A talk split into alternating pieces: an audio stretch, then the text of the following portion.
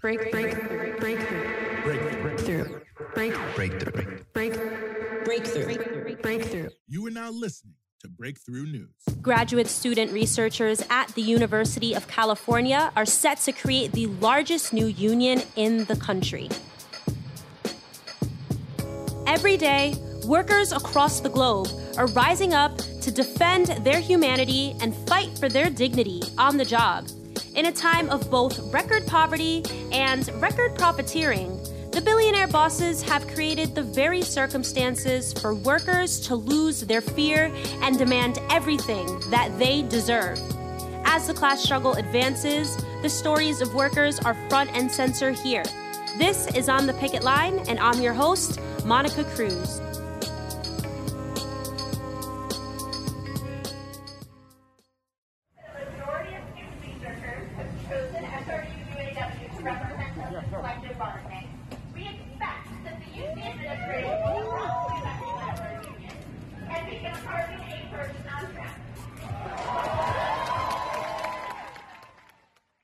You just heard graduate student researchers at the University of California submitting over 10,000 signed union cards to the state's Public Employee Relations Board in Oakland last week. The new union, Student Researchers United, is set to become the largest new union formed in the country in recent decades. Representing 17,000 student researchers across 10 UC campuses and the Lawrence Berkeley National Lab. The university has the right to object to who can qualify for the union and whether or not the union will be recognized altogether. The validation process can take, at minimum, a month or longer if met with challenges. If it goes through, the UAW is on course to represent more than 50,000 workers in the UC system, which is California's largest employer. The UAW now represents nearly 100,000 academic workers across the country. So, many unfamiliar with the world of academia might be wondering why do students need a union? To speak more on the status of graduate students at the UC, I spoke with Jess Banks, a graduate student researcher in the math department at UC Berkeley and a lead organizer of this union campaign. Yeah, the university likes to say this a lot. They like to say, you're students, you're not workers. You know, the research you do is a part of your studies, and we're just giving you a generous financial aid package. This is the argument they made to the labor board back in the 90s, and it's the argument that they make every time they try to convince someone not to sign a union card or not to, you know, get uppity and start organizing. But the reality is is quite different. So student research work, grad student research work looks different in every department. Um, but at the end of the day, we are the people that are driving forward the you know groundbreaking academic and intellectual research of the university. In addition to that, many of us are are you know creating valuable intellectual property that other people go on to profit off of, and that we don't have the rights to. So that's that's the kind of work that goes on, especially in STEM fields. But it's it's not just a STEM thing, right? There are student researchers in sociology and anthropology and political science that are, are out in the field doing research um, and in you know in, in other departments as well. So the work is is certainly valuable to the university, and without us, it's you know they wouldn't bring in the kind of the kind of funding that they do. Um, I think you can also just take a look at like the common law definition of employment, right? Which basically says you're hired by an employer that has the right to control your work. And that certainly describes student researchers. We're hired by the university to do all the things I just described. And you know, our advisors on the university admin have hiring and firing power over us and can discipline us we're not doing the work to, to their satisfaction. That was Jess Banks, a graduate student researcher and a lead organizer of this union campaign. Now, student researchers have waged a decades long struggle to be recognized as workers by the UC. They first began organizing alongside teachers' assistants in the 80s to be recognized as members of the UAW. It wasn't until 1999 when the university finally recognized UAW Local 2865 as the union of teaching assistants, tutors, and graders, and agreed to a first contract in 2000. And since 1998, student researchers have worked with the local and the UAW International to amend California's Higher Education Employee Relations Act. The university consistently fought these efforts, with the support of the state. The workers were finally victorious in being recognized as workers in 2017 when then Governor Jerry Brown signed SB 201, a bill which determined that any mention of quote employee or quote higher education employee in the Higher Education Employee Relations Act means any employee, quote, including student employees whose employment is contingent on their status as students of the Regents of the University of California, end quote. Since then, student researchers and union organizers began to build support for the union across the state. And I think it's important to highlight here that their organizing efforts have not been limited to building support for the union. Last year, graduate students working as teaching assistants made national headlines during a months long wildcat strike at UC Santa Cruz. They demanded a cost of living adjustment and were joined in solidarity by other student workers in protest across the UC system. California has become notorious for its affordable housing crisis, and strikers spoke out on their terrible living conditions, describing how they paid half their salary to live in crowded and rat infested apartments. Meanwhile, the UC Santa Cruz chancellor makes half a million dollars a year. Go figure. Like all workers in America, the conditions that the graduate students faced were worsened by the pandemic. It should go without saying, the very fact that these organizers could successfully push forward a campaign of this size in this climate is truly a gigantic feat. Graduate student researcher and union organizer Jess Banks described how they were able to coordinate this effort over the past year. From the point of view of the organizing, the pandemic has made things incredibly challenging, I would say, because usually, you know, I know where all my my coworkers' offices are, and if I want to talk to them about signing a union card, and signing a petition about whatever, I can walk down the hall and I can know where everyone is. And there's organic places to see people. There are social groups that are really contingent on um, on people seeing each other in person. And we lost all of that, all of those, all of those natural places to talk about organizing, to talk about work and working conditions and what we could change with the union. And so instead, we had to sit down in every department with a list of everyone in the department and really carefully map out like who knows this person? Who is the leader that can reach these six people in this lab? And and do really diligent work with those lists and work with identifying who the right people to talk to were. And you know having these hundreds and hundreds if not more of, of zoom calls with people having these organizing conversations getting people to sign a card asking them to talk to their coworkers and so it really I think it, in some sense, really strengthened our organization because we had to be really careful and diligent about this stuff. And you know, the campaign really lived or died on whether we could empower our coworkers and and make them feel their own potential to to change things and really believe that the actions they took could further the campaign.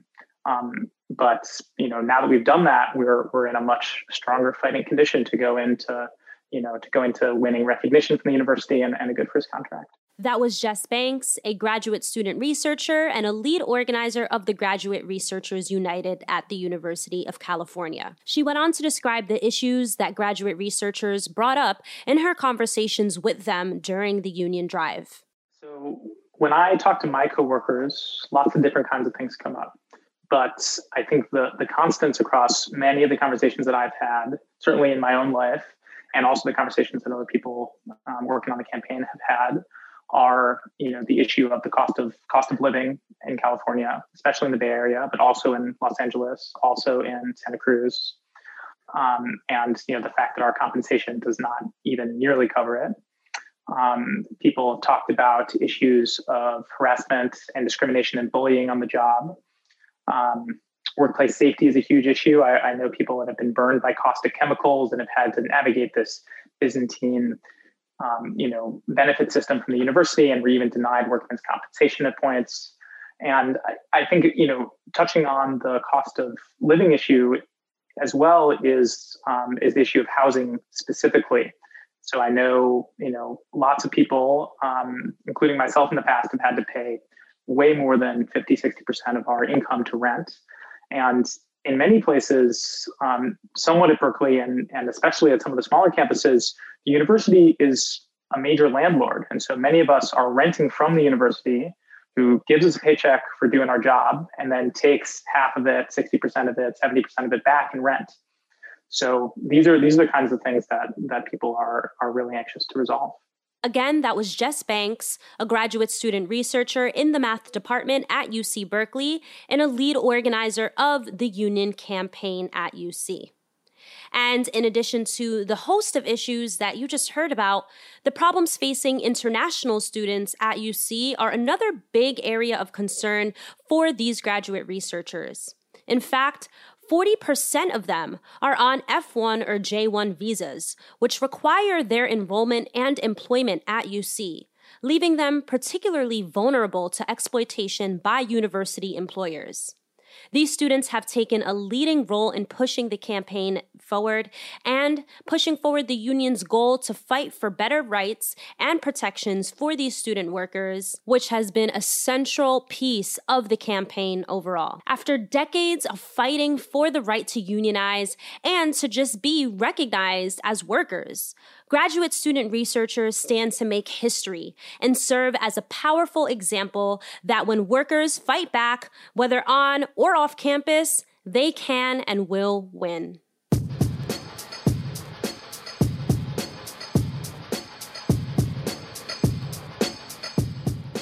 Now, turning the page to another recent example of education workers uniting and organizing for better conditions and for power in their workplaces. Over 1,400 members of the United Educators of San Francisco voted in the largest turnout in the union's recent history of internal elections. A thousand more ballots were cast in this leadership election than the last election in 2018. The Organizing for Union Power slate won every seat it ran a candidate for, including all seven executive officers and 20 representatives on the executive board. It probably goes without saying that it's quite rare to see this kind of turnover in leadership in most unions today. And in the midst of this historic election, the union is still fighting at the bargaining table to get a contract with the San Francisco Unified School District. For context, the United Educators represents 6,000 teachers and paraprofessionals across the district, which includes 127 public schools serving 60,000 students. Hearing about this story, honestly, I had so many questions, like more than usual. And I was really just curious as to how the Organizing for Union Power slate was able to galvanize this kind of support and what about their program contributed to such a dramatic increase in voter turnout. And how were they able to juggle this all in the middle of contract negotiations? To speak to these questions and more, I spoke with Cassondra Curiel, a middle school English teacher and the president elect of the United Educators of San Francisco.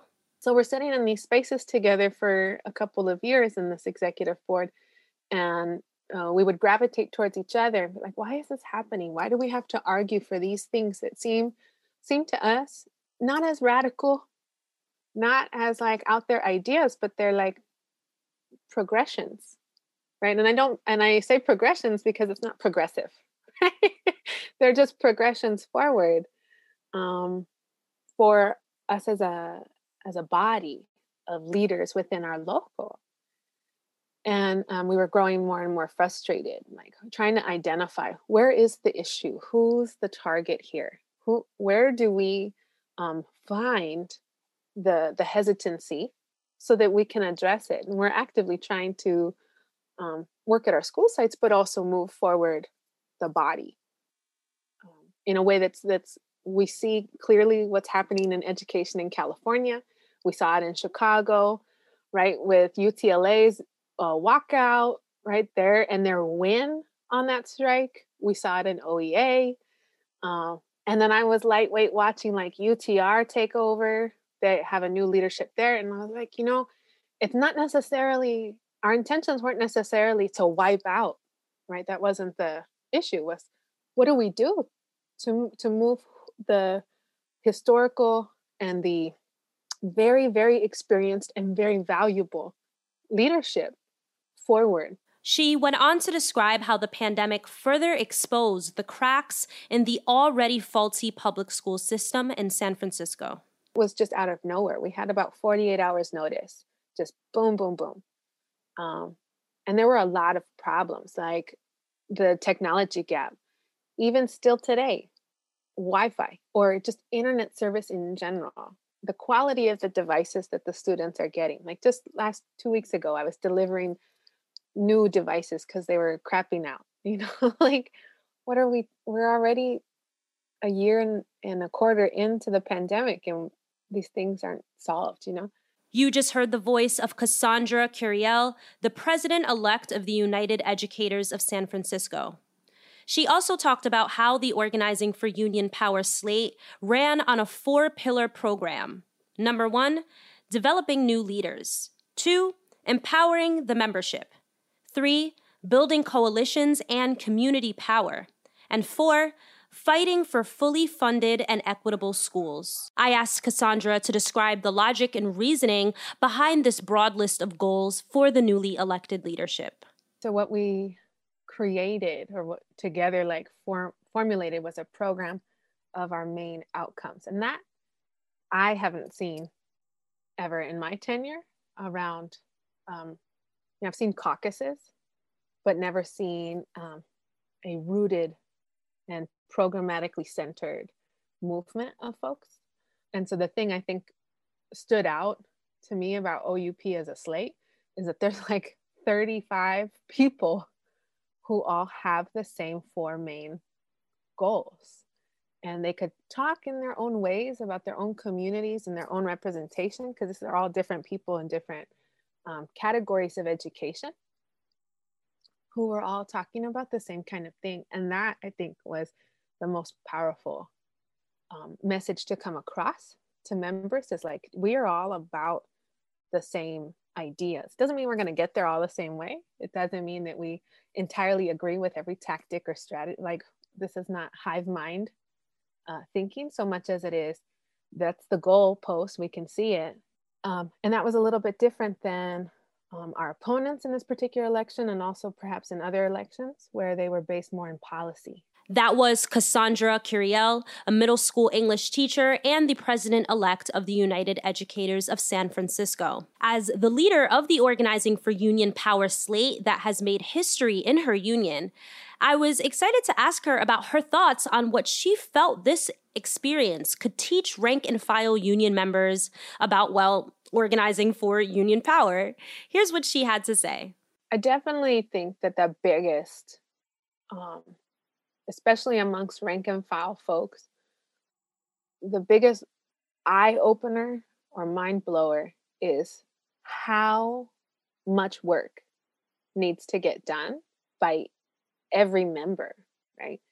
Um, and ultimately, like the number one thing is and the most amount of our effort and work is going to be in activating each member right and that doesn't mean we're going to go and and each have those 6000 that requires us to train other folks who are in those spaces with our members in their community to have those conversations and then to come back. So it's really about building out a program for our union structure that will accurately represent the the members in a way that members can see themselves in some part of it. And this i i say this a lot to myself i say this to um, folks who have been talking with me about this is that um, the work that i do in this in this role as president and even as, as my role on executive board or as chair of the grievance committee the work that i do doesn't belong to me